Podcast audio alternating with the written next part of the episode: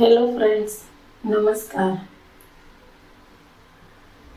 સંતો અને ઋષિ મુનિઓના સુવિચારો. સ્વાધ્યાય અને સત્સંગીથી થાય છે શુભ કાર્ય. વાણી કલ્યાણકારી અને મધુર જ બોલીએ. દોષ દુર્ગુણોને ત્યાગવાથી જ જીવ અને પરમાત્માની દૂરી ઓછી થાય છે. સવારના સ્વચ્છ વાયુનું સેવન કરવાથી અનેક પ્રકારના માનસિક રોગોમાં રાહત મળે છે. પ્રત્યેક પ્રત્યેક સદગૃહસ્થનું કર્તવ્ય છે કે માતા, પત્ની, બહેન, દીકરીના જે રૂપમાં નારી રહે, એને સ્વસ્થ, પ્રસન્ન, શિક્ષિત, સ્વાવલંબી, સુસંસ્કૃત પ્રતિ ભાવના બનાવવામાં કંઈ પણ કમી ન રાખીએ ગાયત્રી મંત્રમાં બધાના માટે સદબુદ્ધિની પ્રાર્થના કરવામાં આવી છે. ગાયત્રી મંત્રના દેવતા સવિતા છે. આજના દુર્બુદ્ધિ પ્રધાન યુગમાં સદબુદ્ધિ આપનાર ગાયત્રી મંત્રની સાધના કરવી જરૂરી છે. જેવી રીતે મહાસાગરમાં એક લાકડું ક્યાંકથી અને બીજું ક્યાંકથી આવીને મળી જાય છે અને બંને થોડી વાર મળીને છૂટા પડી જાય છે. તેવી જ રીતે પ્રાણીઓનો આ સમાગમ પણ સંયોગ વિયોગથી યુક્ત છે.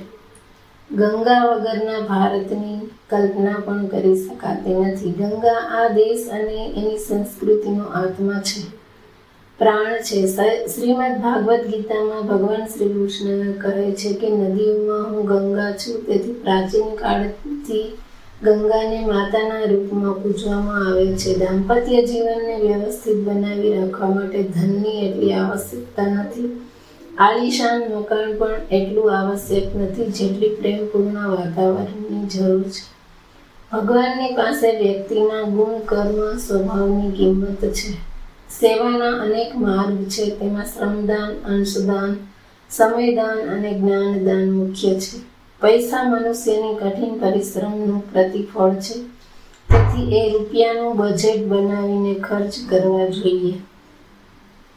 બાળકોને નિયમિતપણે એવા મહાપુરુષોના જીવન સંસ્મરણો સંભાળ, સંભાળતા, સમજાવતા રહો જેનાથી વ્યક્તિત્વમાં સમાજ પ્રત્યે સંવેદનશીલતા, રાષ્ટ્ર પ્રત્યે નિષ્ઠા અને પોતાના જીવન પ્રત્યે ગંભીરતા, જન્મે સાચો મિત્ર તે જ છે જે બુરાઈઓથી બચાવે.